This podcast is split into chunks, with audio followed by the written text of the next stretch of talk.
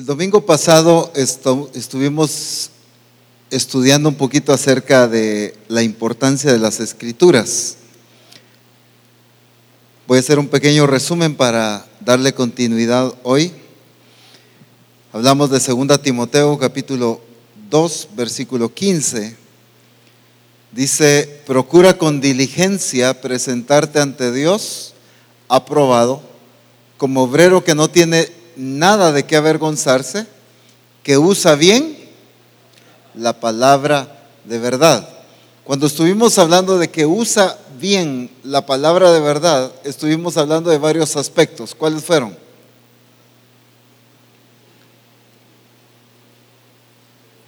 ¿A qué se refiere con que usa bien la palabra de verdad? La manera, de manera eficiente Sí, todo eso es correcto, pero ¿qué aspectos vimos de lo que significa que usa bien? A ver, Marvin, que usa bien. Vimos diferentes versiones.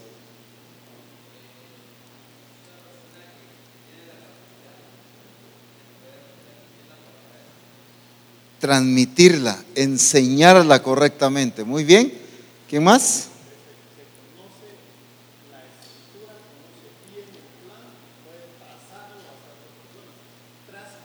Que traza bien la palabra, ya dijimos que explica bien, que traza bien, conoce el poder de la palabra.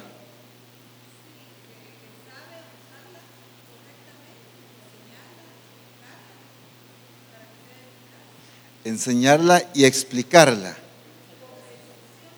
con precisión, ¿sí? Apolos era elocuente. Ahora, quiero reforzar este punto porque veo que todavía no eh, estamos claros en esto. Estamos hablando de que usa bien la palabra de verdad y lo vimos en diferentes versiones. Las diferentes versiones, unas utilizan que traza bien la palabra de verdad, otros que enseña bien la palabra de verdad, otros que explica bien la palabra de verdad. Otra versión, que interpreta, o sea, que entiende bien la palabra de verdad. Esos eran los conceptos, perdón. Que usa con precisión, exactamente. Ese es el, uso eh, correcto de la palabra de verdad. Ahí es donde ya se manifiesta esa precisión, esa exactitud, ese conocimiento, etc. En entenderla en enseñarla, en transmitirla correctamente, en trazar correctamente esa palabra. Vimos, como ya se nos decía ahorita, el caso de Apolos, un hombre que era qué? Era elocuente, pero mm, había una palabra más eh, importante que esa, que era poderoso en las escrituras. Poderoso en las escrituras, ¿qué les dice a ustedes eso? Era un experto, conocía el poder que hay en las escrituras, conocía su eficacia. Sí, no tan fácilmente lo confundían. Poderoso en las escrituras. Si vemos bien el concepto o el contexto de lo que ese versículo nos está enseñando, de elocuencia, eh, de la pasión con la que enseñaba, etc. Entonces, cuando está hablando de que era poderoso en las escrituras, ¿de qué nos está hablando? ¿Conocía el diseño? Sí. Pero ¿a qué se está refiriendo entonces con que era poderoso en la palabra, en las escrituras?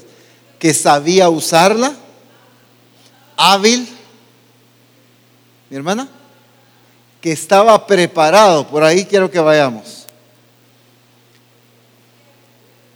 Que conocía el poder de la palabra. Es que miren pues, hemos estado haciendo mucho énfasis en, en el término que era elocuente. Una persona elocuente, ¿quién es? Que tiene facilidad de palabra. háblele de lo que sea y se desenvuelve muy bien. Es muy elocuente. Eh, se da a entender. No es corto de palabras, ¿a qué más digo? Es que no sé qué hablar. No, es elocuente y puede platicar bien. Pero esa elocuencia, perdón, ¿sí? Esa elocuencia se puede aplicar a cualquier ámbito, pues. Es elocuente para hablar del deporte. Es elocuente para hablar de qué? De política. Es elocuente en cualquier área. Pero aquí, ¿en dónde estaba radicada la fuerza de esa elocuencia? En el poder de las escrituras. Era poderoso en las escrituras. Para poder ser poderoso en las escrituras, primero tenía que haber qué? Preparación. Esto iba a llevar a qué? A conocimiento. Y esto iba a desarrollar, ¿qué cosa?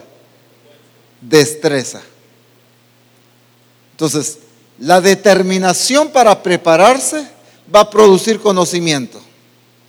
Y el conocimiento más esa determinación en prepararse me va a volver un experto en lo que yo estoy haciendo. Entonces, ala, yo, yo le pido al Señor ser un experto en su palabra. Sí, pero si no me dedico a conocerla, no. Si no me dedico a enseñarla, no puedo ser un experto. ¿Me doy a entender? Entonces, él conocía el poder de las escrituras. Muy bien. Regresemos a Hebreos capítulo 4, que fue uno de los textos que mencionamos. Hebreos capítulo 4, versículo 12.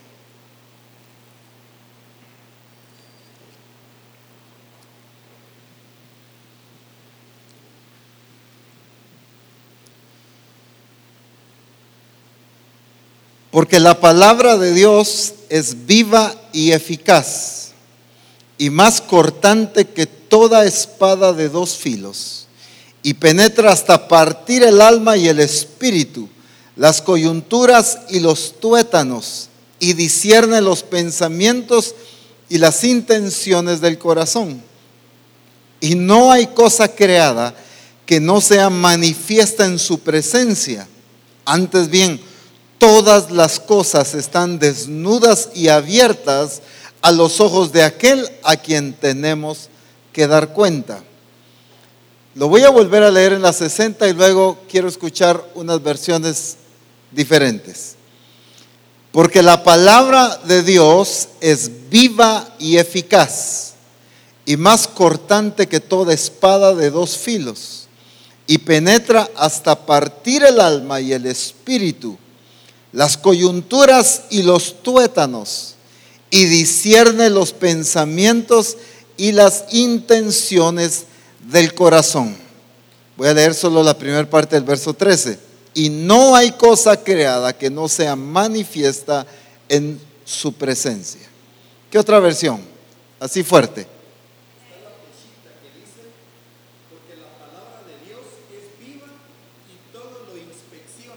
Todo lo inspecciona.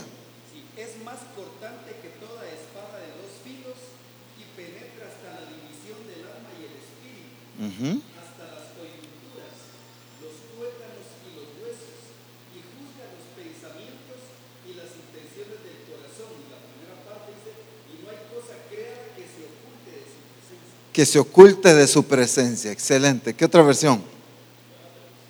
Más fuerte.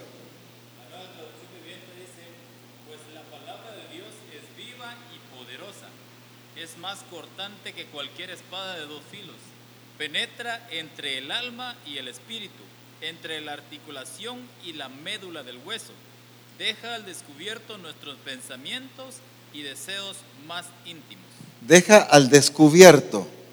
Muy bien, penetra hasta la, entre el alma y el espíritu, entre el hueso y el y la médula, entre la articulación y la médula del hueso. ¿Qué otra versión?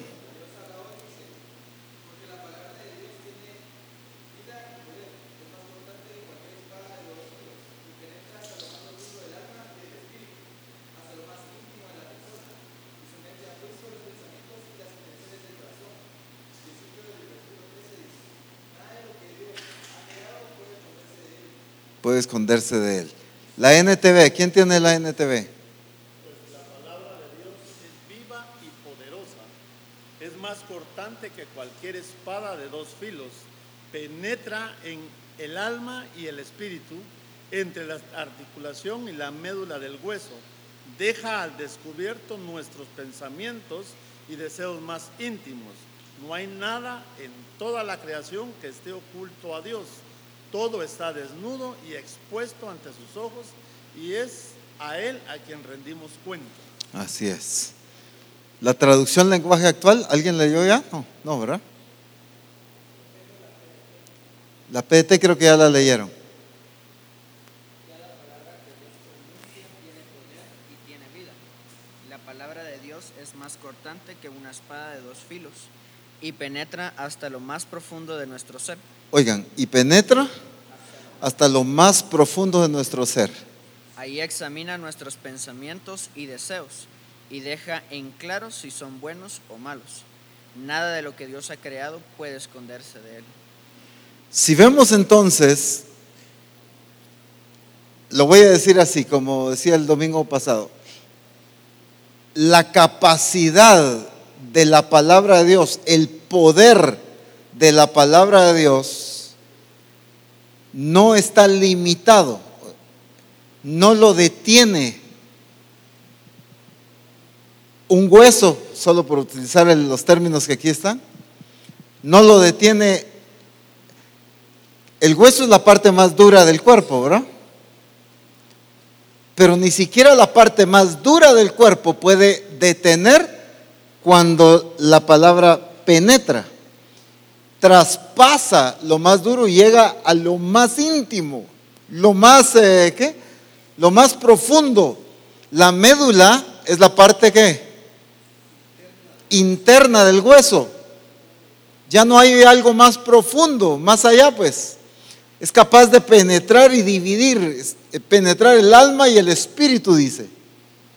Entonces, lo que quiero que veamos es el poder y la capacidad que la palabra viva tiene para penetrar en la vida de otra persona. Fíjense que aquí, aunque se ha malinterpretado muchas veces, que como es espada de dos filos y penetra y todo, creemos que es para hacer ese daño, para destruir, para, para lastimar. Pero obviamente es para destruir, pero todo aquello que no corresponde a la voluntad de Dios.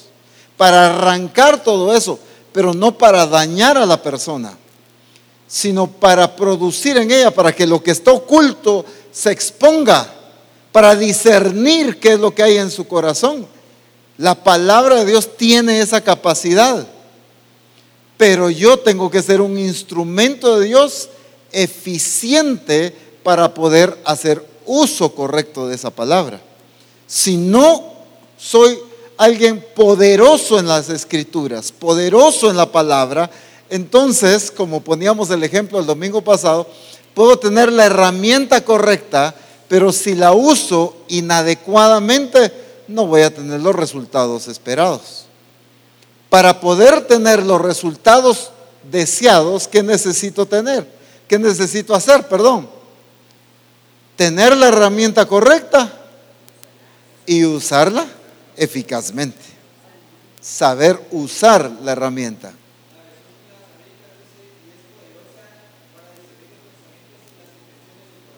Y es poderosa para discernir las- los pensamientos y las intenciones del corazón. ¿Por qué estoy haciendo tanto énfasis en esto? Porque la palabra de Dios no hay nada que la pueda resistir. A la palabra de Dios no hay nada que la pueda resistir. Cuando yo entiendo esto, entonces voy a poder actuar de una manera diferente. Yo voy a evangelizar a una persona, sea amigo, familiar, como fuere, pero con el entendimiento de que la palabra de Dios es lo suficientemente poderosa para penetrar quizá en sus argumentos, en su corazón duro, quizá en su amargura, quizá en la altivez, quizá en, eh, ¿qué? cualquier cosa en la ceguera, lo que sea que haya en su vida, la palabra de Dios tiene el poder suficiente para penetrar. Pero cuando yo lo veo de una manera incorrecta y veo a la persona ah, que está muy dura en su corazón, que no quiere y se está resistiendo, ya le hablé del Señor, lo invité a la iglesia y mire qué duro y mire que aquí que me rechazó, que dijo, que hizo, lo que sea. Ay, no, esta persona no va a entender. ¿Para qué voy a perder mi tiempo? Dice alguien. ¿Para qué voy a seguir insistiendo si de plano esta persona no va a entender nada? ¿Qué estoy diciendo ahí? Que la palabra no tiene el poder. O sea, yo estoy actuando en base a un concepto erróneo del poder de la palabra. Cuando alguien eh, no sabe la capacidad de una herramienta, entonces no, como decimos en buen chapín, no le va a sacar el jugo, pues.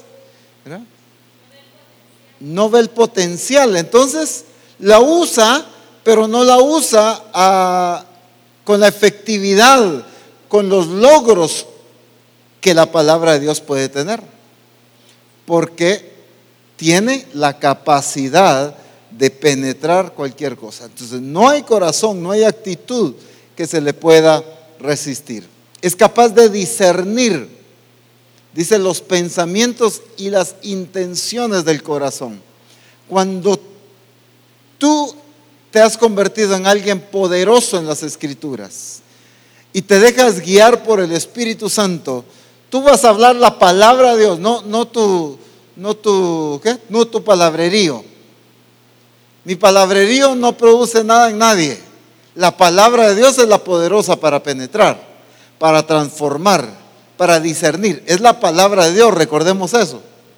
Pero algunos creemos que porque le mencioné un versículo y aquí viene todo mi palabrerío, aunque creo que se entiende más del término chapín, casaca, ¿verdad? Que cuando viene toda mi casaca y toda mi explicación y todo, pero es que yo le estuve hablando dos horas de la palabra de Dios. Un par de versículos le leí. Y todo fue, no, eso no va a penetrar nada. Es la palabra de Dios la que penetra. No estoy hablando de ponerme a recitarle versículos, ¿verdad? Y que tal versículo dice esto y que Mateo tal y, y que el Salmo y que Proverbios y que Eclesiastés y que no sé qué. Y que, no, no se trata de recitar versículos.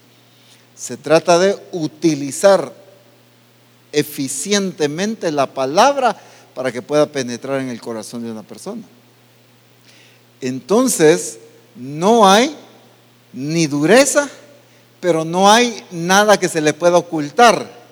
Cuando uso correctamente esa palabra y me dejo guiar por el Espíritu, esa palabra va a sacar a luz.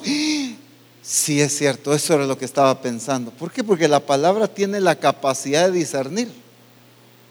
La palabra de Dios tiene la capacidad de sacar a luz lo que está oculto.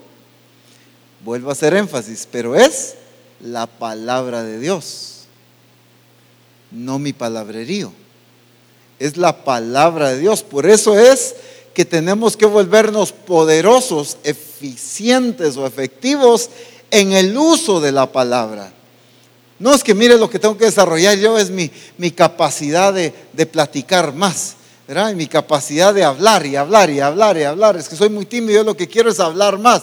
No, lo que necesitas es prepararte en, en las escrituras, porque es la palabra la que es efectiva, útil para discernir, para descubrir lo oculto.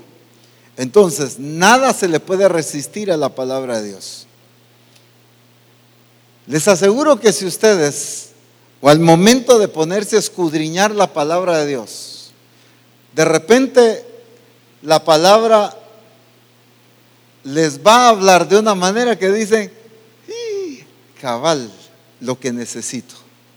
Pero si ni siquiera lo he platicado con nadie y aquí el Señor me está hablando de esto. Pero si solo lo pensé, si solo medité de tal situación y la palabra de Dios está sacando a luz esto, porque la palabra de Dios tiene la capacidad de discernir. La palabra de Dios no es letra muerta, es viva y eficaz, dice. Es viva y eficaz. Tengamos en cuenta eso. la palabra es viva y eficaz.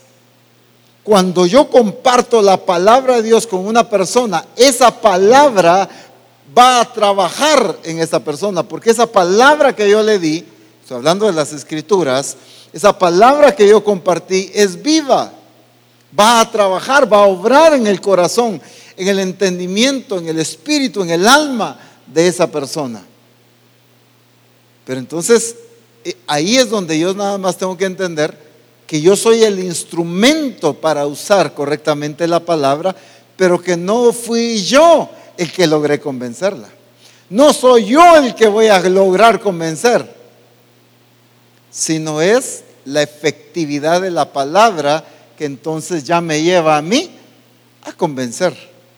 Pero no fue mi capacidad, no fue mi palabrerío, no fue, eh, ¿qué? Mis métodos, es la efectividad de la palabra a través de transmitirla correctamente. Entonces, no hay nada que se le pueda ocultar. Ahora, dice Isaías capítulo 55.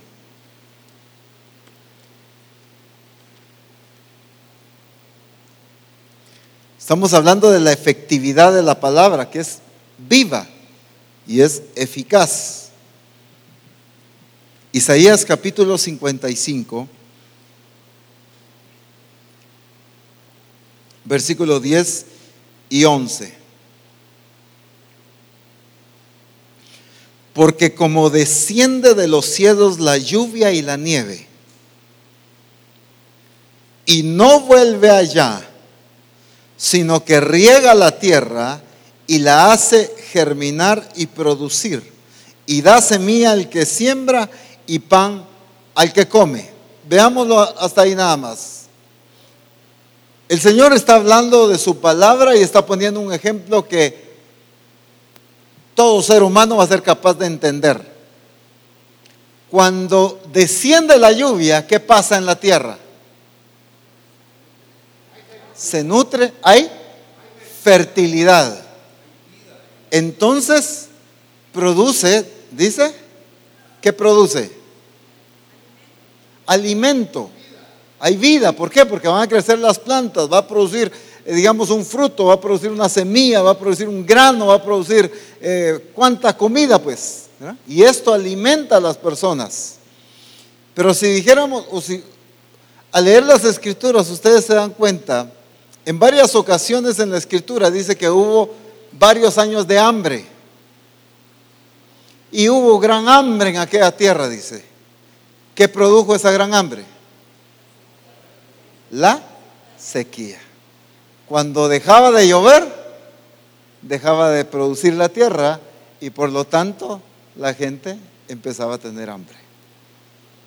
Cuando empezaba a llover nuevamente, ¿qué pasaba? La tierra nuevamente empezaba a producir. Es algo tan simple de entender porque lo vemos toda nuestra vida. Sin lluvia no hay producción. La lluvia cae del cielo, al igual que la nieve, dice, y no regresa, sino va a producir, va a producir algo en la tierra.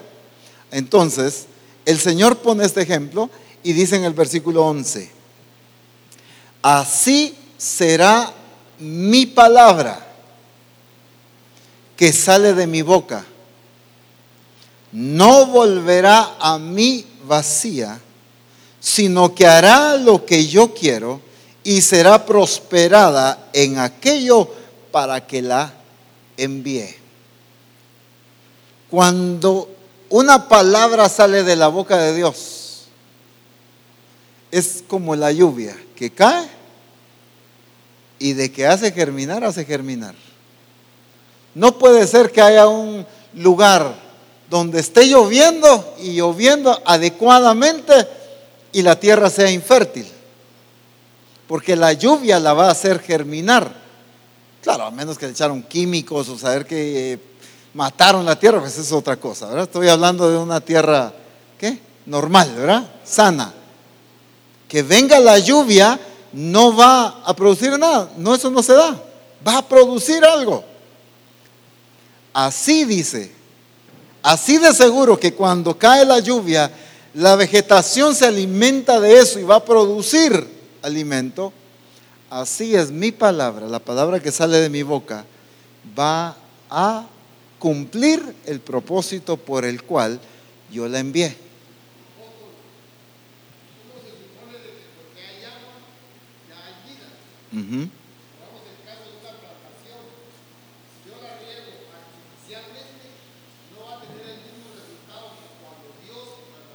Así es. Lo mismo pasa con tu palabra cuando sale de mis labios. No vuelve a mí sin antes cumplir mis órdenes. sin antes cumplir mis órdenes. Él da la palabra y esa palabra no regresa al Señor. Ah, eh, ya la dije, pero no, no logré hacer algo. No lo cumplí. No, no, eso no pasa. No existe eso. Cada vez que sale de la boca de Dios una palabra, esa palabra, como es viva, ¿qué pasa? va a producir lo que fue enviado a producir. Va a cumplir el propósito por el cual fue enviada. Entonces, recordemos que esta es la palabra de Dios, que salió de la boca de Dios, pero que la tenemos escrita. Esta palabra no regresa vacía. Cuando nosotros compartimos esa palabra, produce fruto. El gran problema que ha habido en la iglesia no es la falta de capacidad de la palabra, sino la falta de efectividad en el uso de la palabra, que no la hemos utilizado correctamente, que no hemos sido, eh, no hemos desarrollado nuestra capacidad de usarla de la manera correcta. Y entonces tenemos la herramienta poderosa, efectiva, para transformar la vida de una persona, para traer a una persona al señorío de Cristo, pero como no somos poderosos en la escritura, como no hemos desarrollado nuestra capacidad en el conocimiento, en la capacidad de explicarla, en la capacidad de darnos a entender, en usarla correctamente, entonces aquí ha sido el problema. No, pero ya le hablé y mire, esa persona no entiende usted. No, no, no entiende, es, es por más. Tengamos cuidado, porque con esas expresiones yo estoy contradiciendo lo que dice la palabra.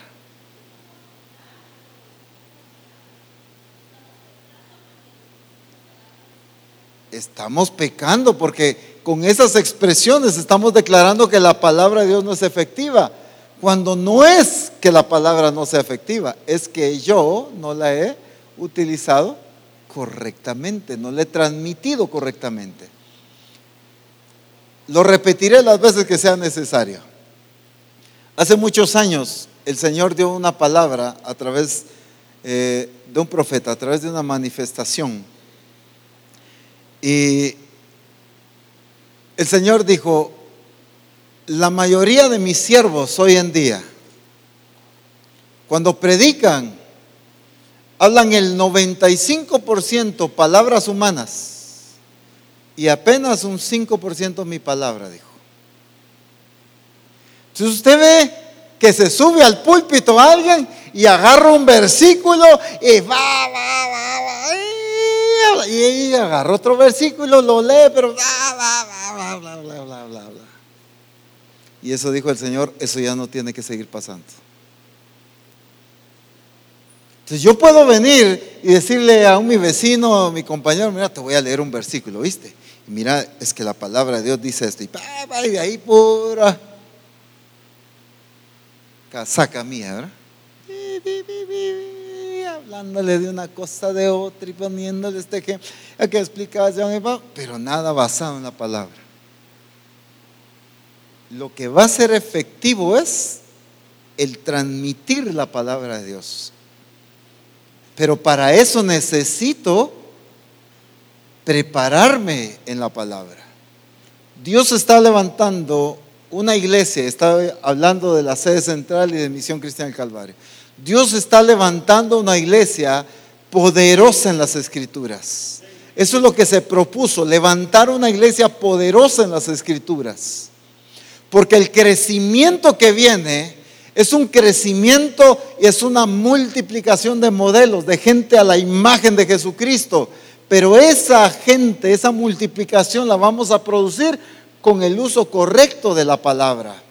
Porque entonces vamos a sembrar correctamente la palabra de Dios en alguien y entonces esa vida va a producir fruto en abundancia, porque sembramos de la manera correcta la palabra.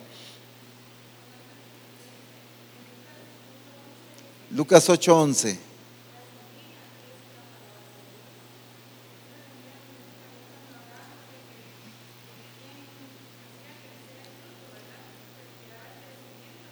Era Dios. La semilla correcta, exactamente. Entonces, ¿qué es lo que tenemos que nosotros sembrar en el corazón de la persona? La palabra. Vuelvo a preguntar, ¿qué es lo que tenemos que sembrar en el corazón de la persona?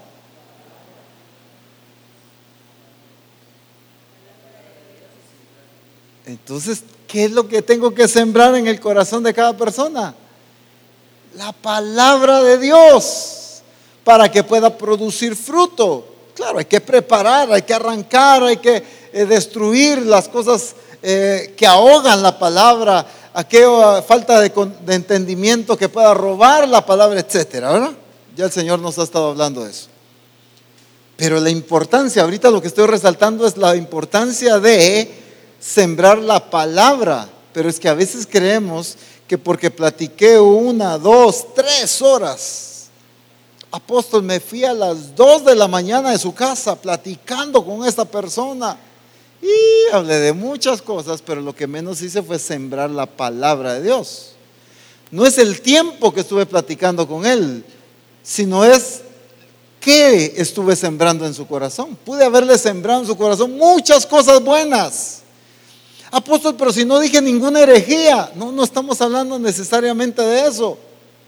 Pero es que no se trata solo de no decir herejías, se trata de sembrar la palabra de Dios en la vida y en el corazón de las personas. Eso es lo que va a producir fruto. La palabra de Dios, ¿qué fruto va a producir? Cuando, cuando la tierra ya está preparada, ¿qué creen ustedes que va a producir o qué clase de fruto va a producir la palabra de Dios?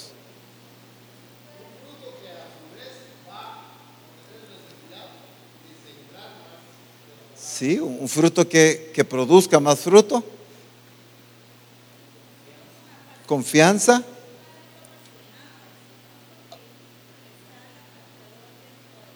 Sí. Es que dice la escritura, por sus frutos los conoceréis.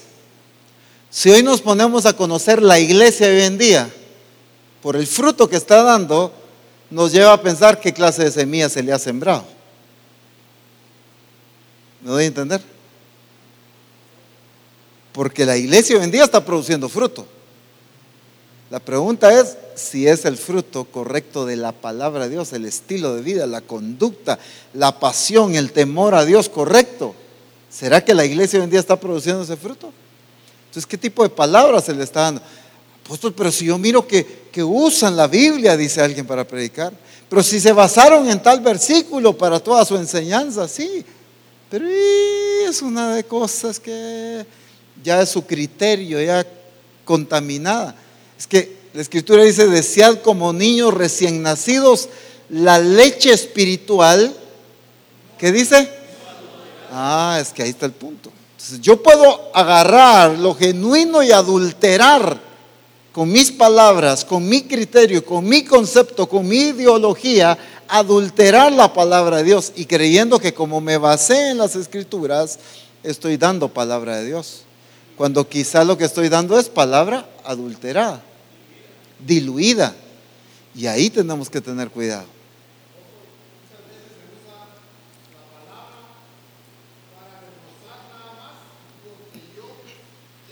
Lo que yo quiero decir. Y esa es la excusa de muchas religiones, muchas sectas que usan la escritura solo para fundamentar sus conceptos. pero no para revelar a Cristo. Hace, ¿qué?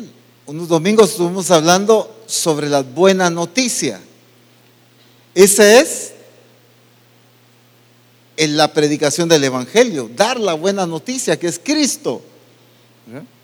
Entonces, la palabra de Dios me lleva a revelar a Cristo. Dice en Juan capítulo 5, verso 39. Juan 5, 39.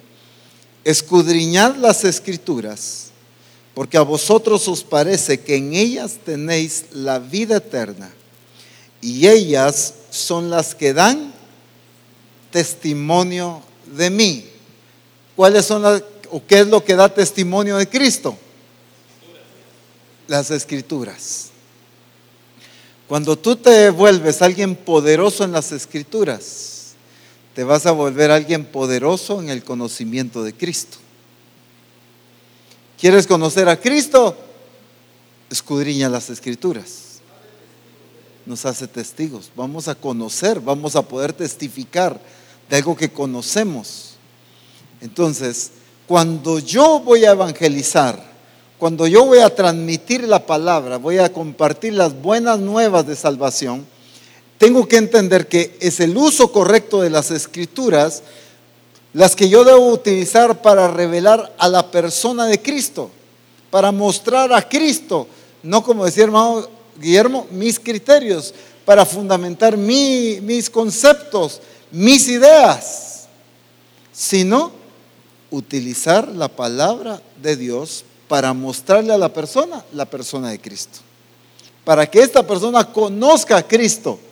Pero para eso, primero yo tengo que empezar a escudriñar las escrituras para descubrir yo a Cristo.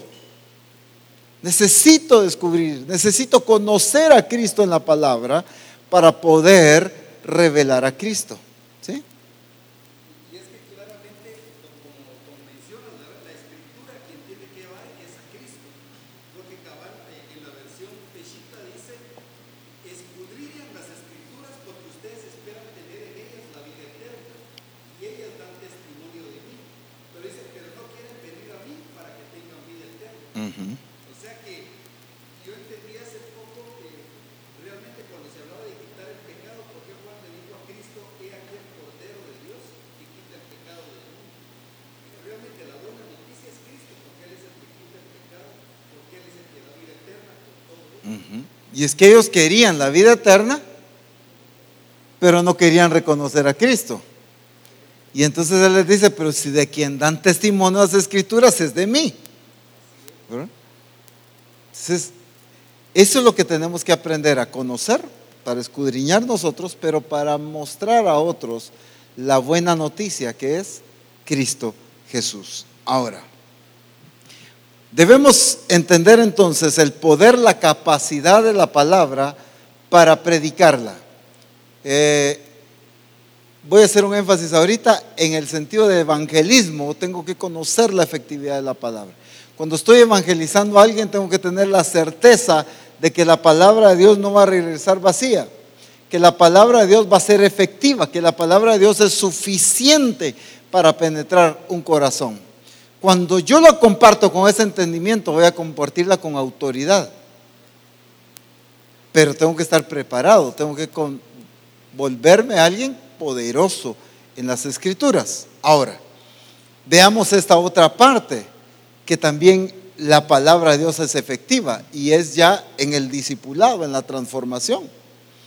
Miremos en el libro de los Salmos 119, verso 9.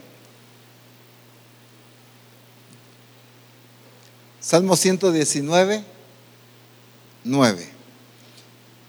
¿Con qué limpiará el joven su camino?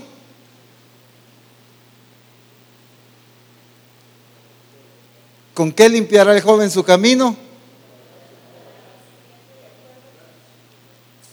Lo voy a volver a preguntar. ¿Con qué limpiará el joven su camino?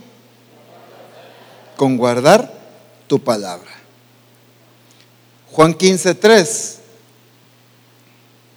dice, ya vosotros estáis limpios por la palabra que os he hablado. Entonces, la palabra de Dios es efectiva para qué? Para limpiar la vida de las personas. Cuando estamos hablando de limpiar, ¿de qué estamos hablando? De sanar, transformar, ¿qué más?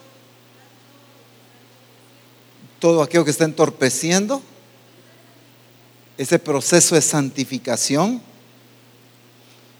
Eso se produce ¿cómo? Con guardando la palabra. No me malinterpretan, por favor. Sé que es consecuencia, pero mencionenme un versículo que diga que por cultear somos limpios.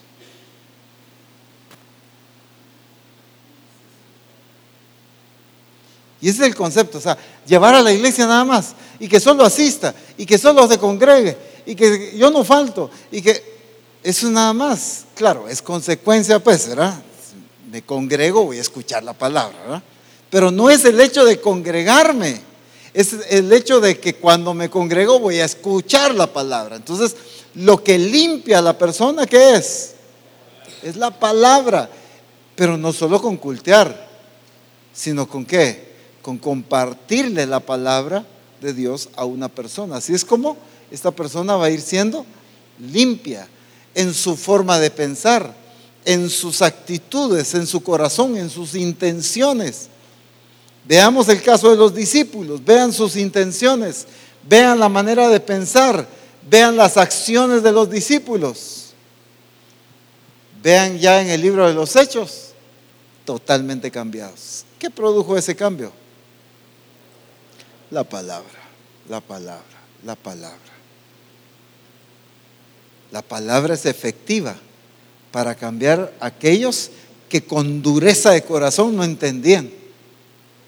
Aquellos que tenían actitudes quizá de venganza, los cambió.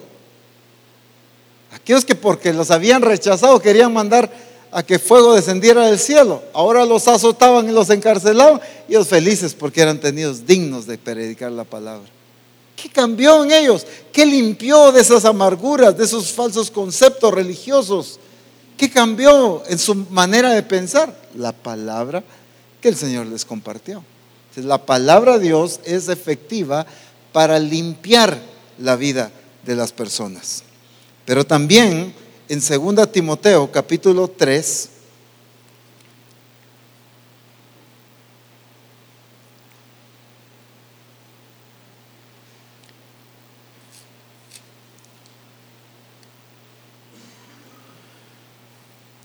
Segunda Timoteo capítulo 3 versículo 17.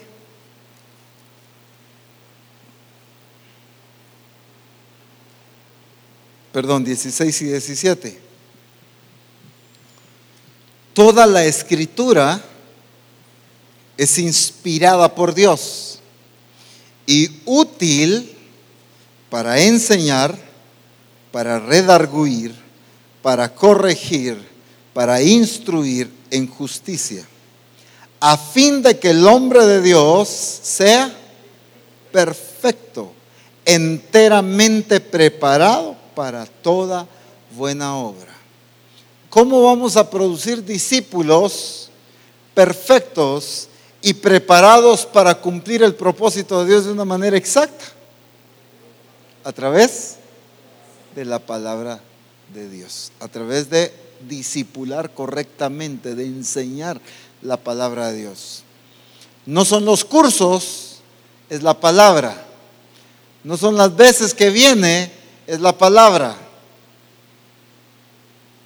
Entonces ahí es donde debemos cuidar, que todo se origina en la capacidad, en el poder que la palabra de Dios tiene para transformar, para enseñar, para corregir, para instruir la vida de una persona, para que sea perfeccionada y para que sea capacitada para cumplir el propósito de Dios, enteramente preparado para toda buena obra.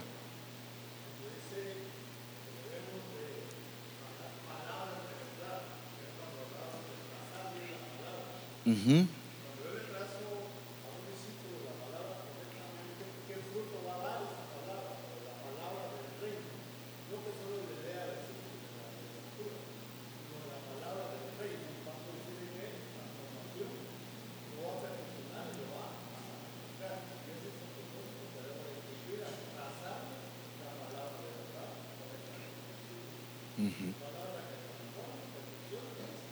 Así es. Pero es utilizando la palabra. ¿Cómo, por ejemplo, puedo eh, enseñar, corregir o instruir a una persona? Dándole la palabra. No, mira, vos deja eso, hombre, es que no te conviene, es que no deberías de hacer así. Mira que esto, mira que lo otro, mira que tu familia, mira que tus hijos, mira que tu trabajo, mira que esto, mira que allá. Y le dije, es que le dije cosas buenas. Sí, pero no es eso lo que es útil para redarguir, para enseñar y para instruir a una persona, es la palabra de Dios. Dios dice, esto y esto y esto de ti. Dios quiere que tú vivas de esta y esta y esta manera. Porque mientras yo le digo, mira, vos no te portes así, hombre, no hagas esto, no hagas lo otro. ¿Qué le estoy diciendo a la persona? Eso es lo que yo no quiero que tú hagas. Y la persona está pensando que soy yo el que quiere eso. Que son mis convicciones pero cuando lo llevo a la palabra, cuando yo le estoy mostrando que son como mis convicciones, mis ideas, mi criterio, entonces él puede batir esos criterios. Es una opción, pero cuando le estoy mostrando la palabra, toda la escritura es inspirada por Dios y útil, es efectiva para corregir, para discernir, instruir, enseñar. Entonces voy a enseñarle la forma de servir a Dios, pero a través de la palabra. Voy a enseñarle la forma de adorar a Dios, pero con la palabra. No, hombre, mira vos, levantad las manos, hombre. Yo he visto que vos ni aplaudís en el culto, aplaudí. Y, y sí dice la persona y aplaude, pero no sabe ni por qué aplaude. Y quizá tenemos mucha gente que aplaude y no sabe ni por qué. Y que salta, quizá porque como todo el mundo salta y qué bonito danzar para el Señor y salta, pero no ha entendido por qué. Hermanos, no podemos producir discípulos que hagan cosas sin el entendimiento de por qué, ni el entendimiento de para quién hacemos las cosas. ¿De qué nos sirve un montón de gente aplaudiendo si como por la falta de entendimiento para quién es y por qué debemos hacerlo, no está glorificando a Dios eso?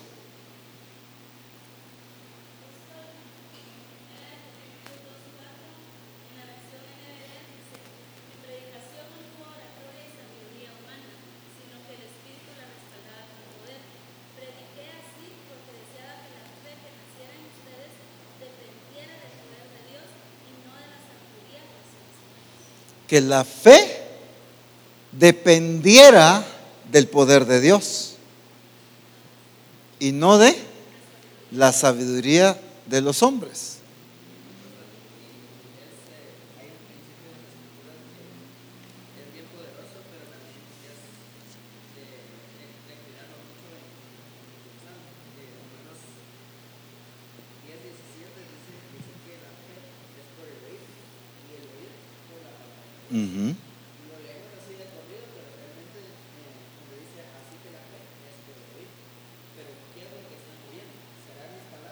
Ese es el asunto. Así es. Ahí lo aclara.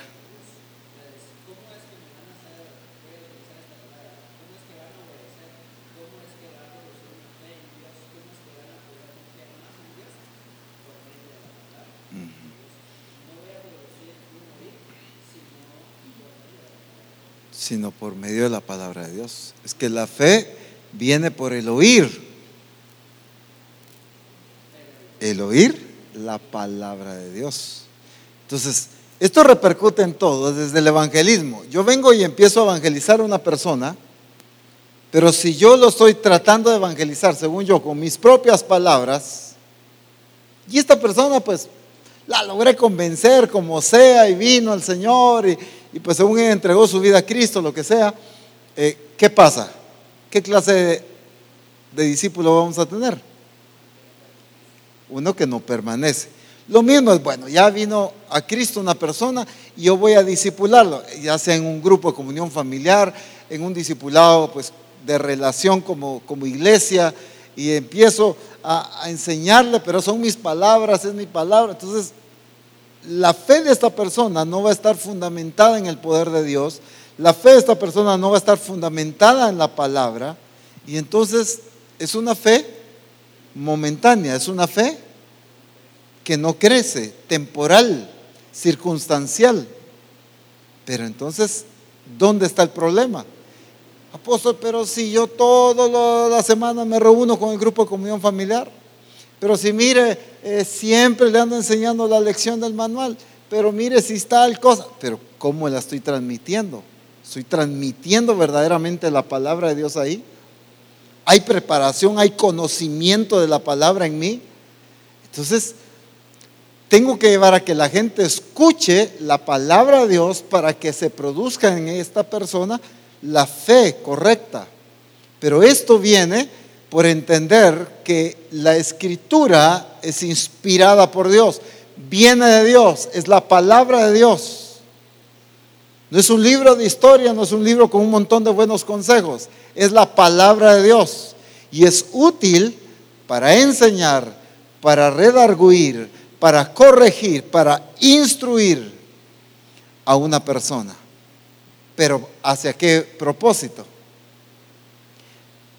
Dice el versículo 17, para que sea perfecto y enteramente preparado para toda buena obra.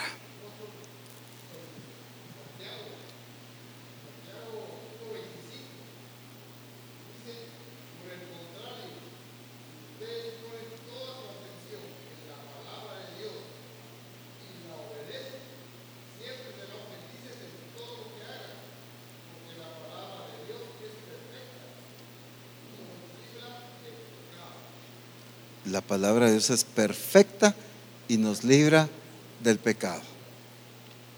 ¿Sí?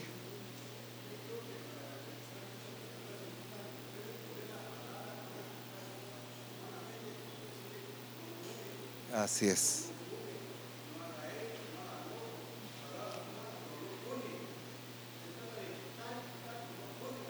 Exactamente. Ese es el problema. Entonces, hemos confundido la evangelización con decir un montón de prohibiciones. Cuando la predicación del Evangelio es dar la buena noticia de Cristo. Sin Cristo, tú estás condenado a muerte. Pero en Cristo, tú tienes vida eterna. Sin Cristo, tú estás, ¿qué? Alejado de Dios, enemistado con Dios. Pero con Cristo, por la obra redentora de Cristo, tú vuelves en amistad con Dios, tú te acercas a Dios. La separación fue quitada. Eh, me doy a entender, la predicación de la buena noticia es predicar la obra de Cristo, predicar la persona de Cristo. ¿Verdad?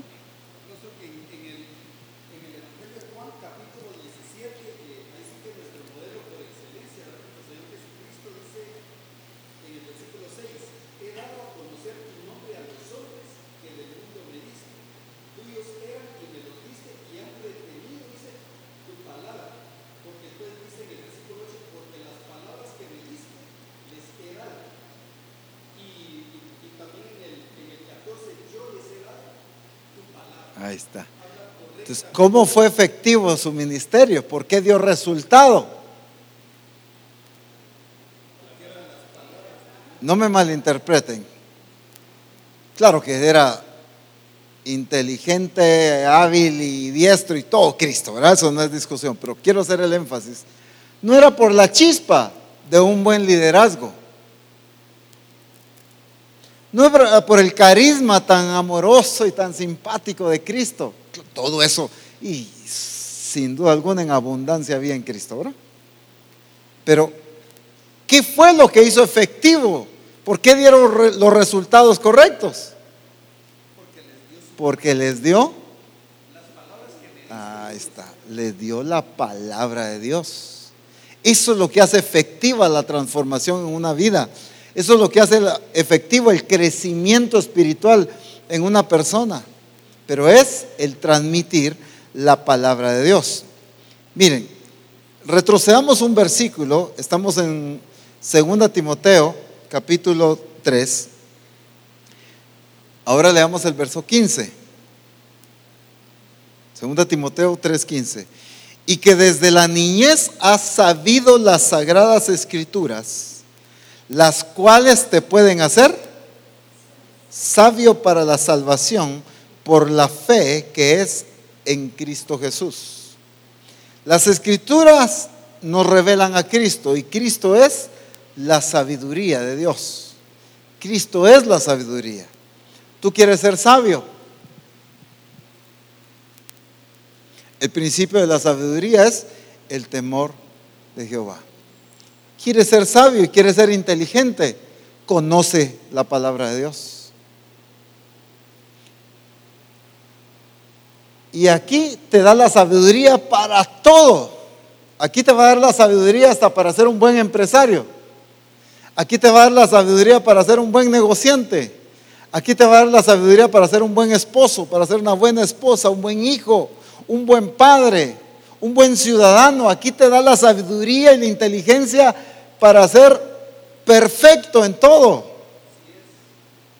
Ah, no, no, es que yo quiero levantar un negocio.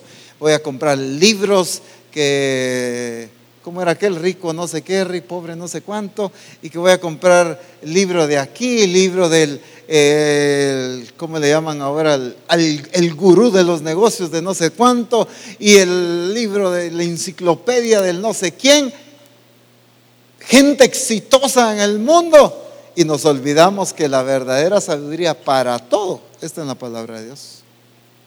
Aquí están las mejores directrices y las mejores formas de ser próspero, de tener una familia estable. Aquí está todo. Pero necesitamos entender que para volvernos sabios tenemos que ser preparados en la palabra. Para ayudar a alguien a ser sabio, necesitamos enseñarle correctamente la palabra de Dios. Mateo capítulo 4, verso 4.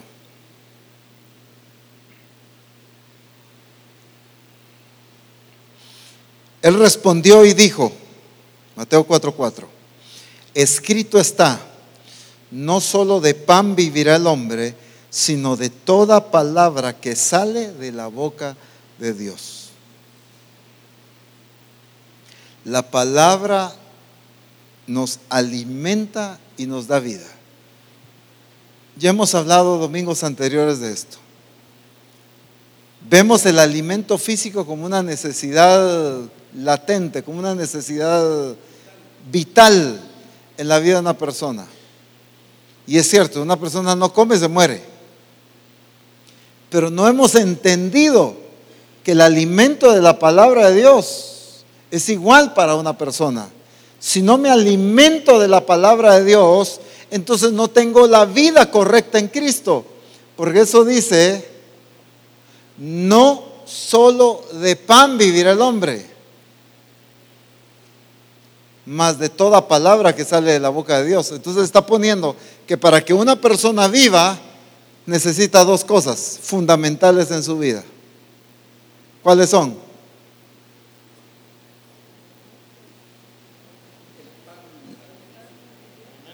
El alimento natural y la palabra de Dios.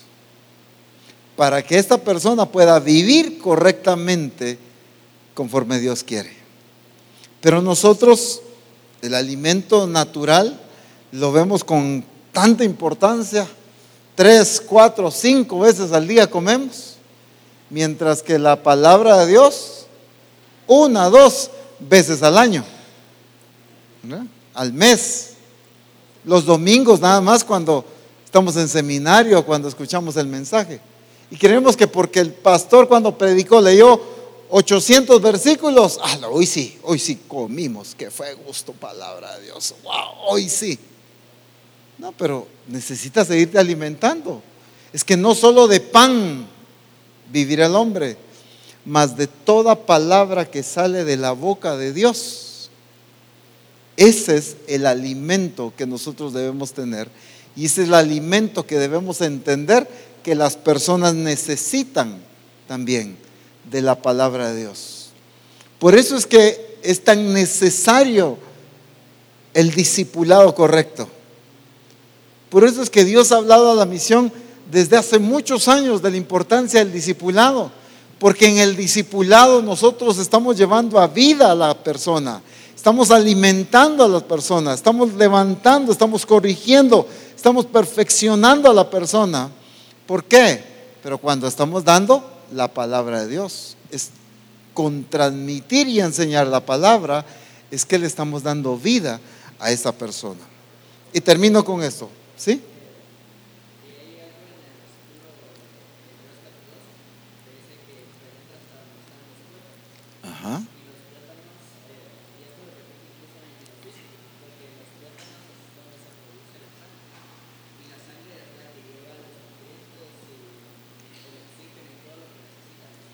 Así es.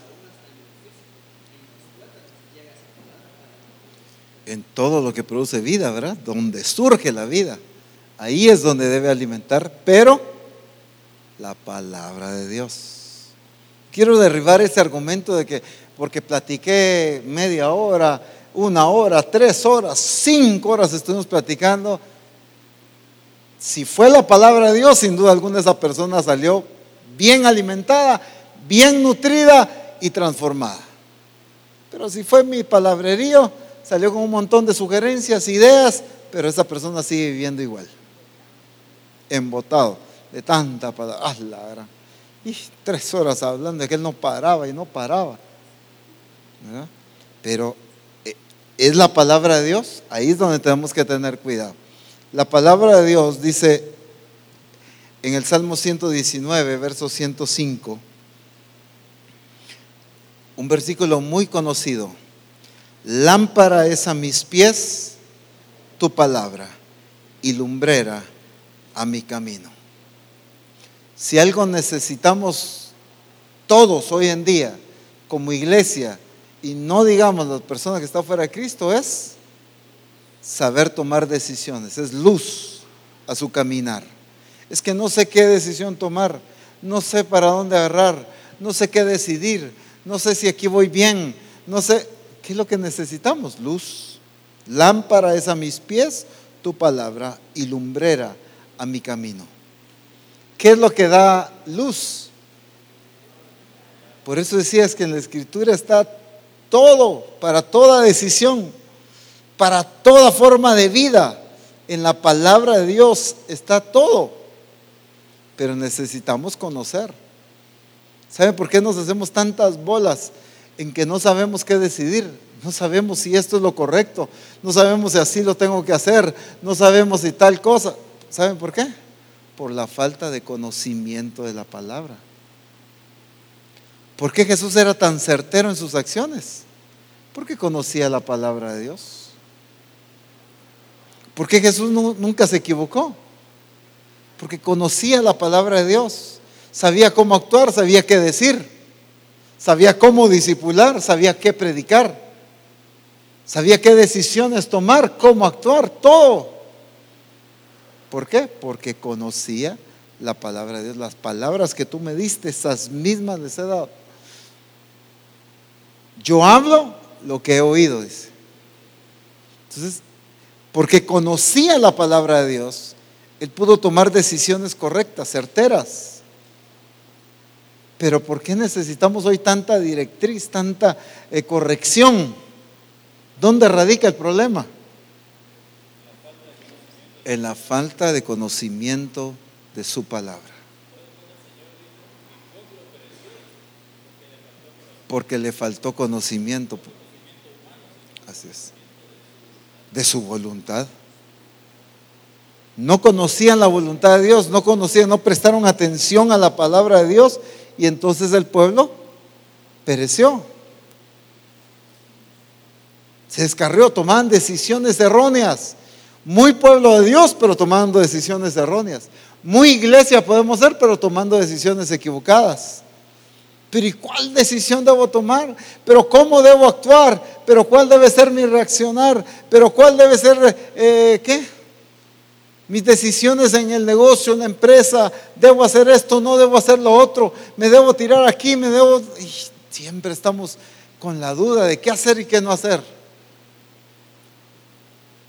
Eso es por la falta de conocimiento de la palabra, porque lámpara es a mis pies tu palabra y lumbrera a mi camino. No tropieza aún.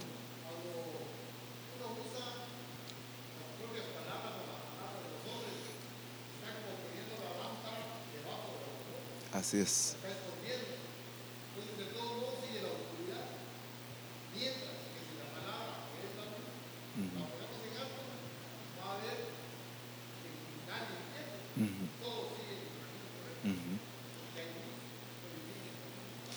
Ahora, ¿cómo hago que esa palabra ilumine mi caminar? ¿Cómo la hago? No es que la voy a andar abriendo y, o sea, ¿cómo hago que la escritura alumbre? Está hablando de decisiones, está hablando de, de mi estilo de vida. Solo conociéndola y siendo regido por la palabra de Dios.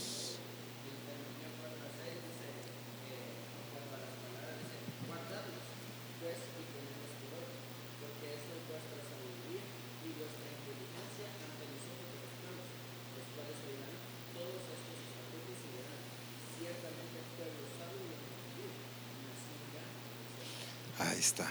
Esta es vuestra sabiduría y vuestra inteligencia. ¿Pero cuál? Era la palabra de Dios. Y entonces todas las naciones de alrededor iban a decir, wow, ciertamente pueblo sabio y entendido es este. Pero ¿qué es lo que mira el mundo de la iglesia hoy en día? Ah, pero es que son tan imprudentes, dice. Ah, pero solo equivocándose, solo malos negocios, nada les funciona, tratan de edificar algo y se les destruye. Ala, ¿por qué no? ¿Me entiende? ¿Dónde radica el problema, hermanos? Y si somos claros, nos damos cuenta que la gran deficiencia hoy en día en la iglesia está en la falta de conocimiento de la palabra de Dios. Si para algo Dios nos ha llamado y nos ha escogido, es para ser discípulos que conozcamos la palabra de Dios. Que conozcamos y que seamos efectivos en el uso de la palabra de Dios. Para eso necesitamos qué? sumergirnos, necesitamos conocer la palabra de Dios.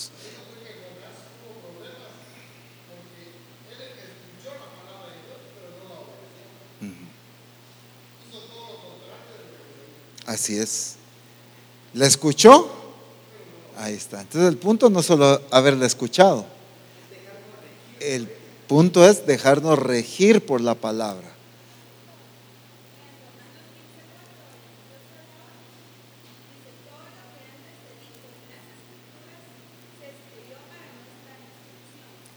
Así es.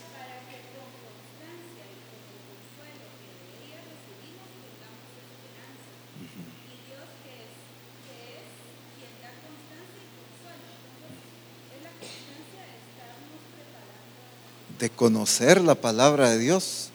Esto es lo que nos va a dar la sabiduría, la inteligencia para vivir conforme la voluntad de Dios. Termino con esto entonces. ¿Cuál es el punto fundamental? El conocimiento de la palabra y la efectividad en el uso de la palabra. Dejarnos regir por la palabra, pero ser efectivos en transmitirla de la manera correcta. Necesitamos evangelizar, pero con la palabra de Dios. Necesitamos disipular, pero con la palabra de Dios. Y necesitamos vivir regidos por la palabra de Dios. No son los criterios de nadie, es la voluntad de Dios la que es perfecta para corregir nuestra vida. Amén.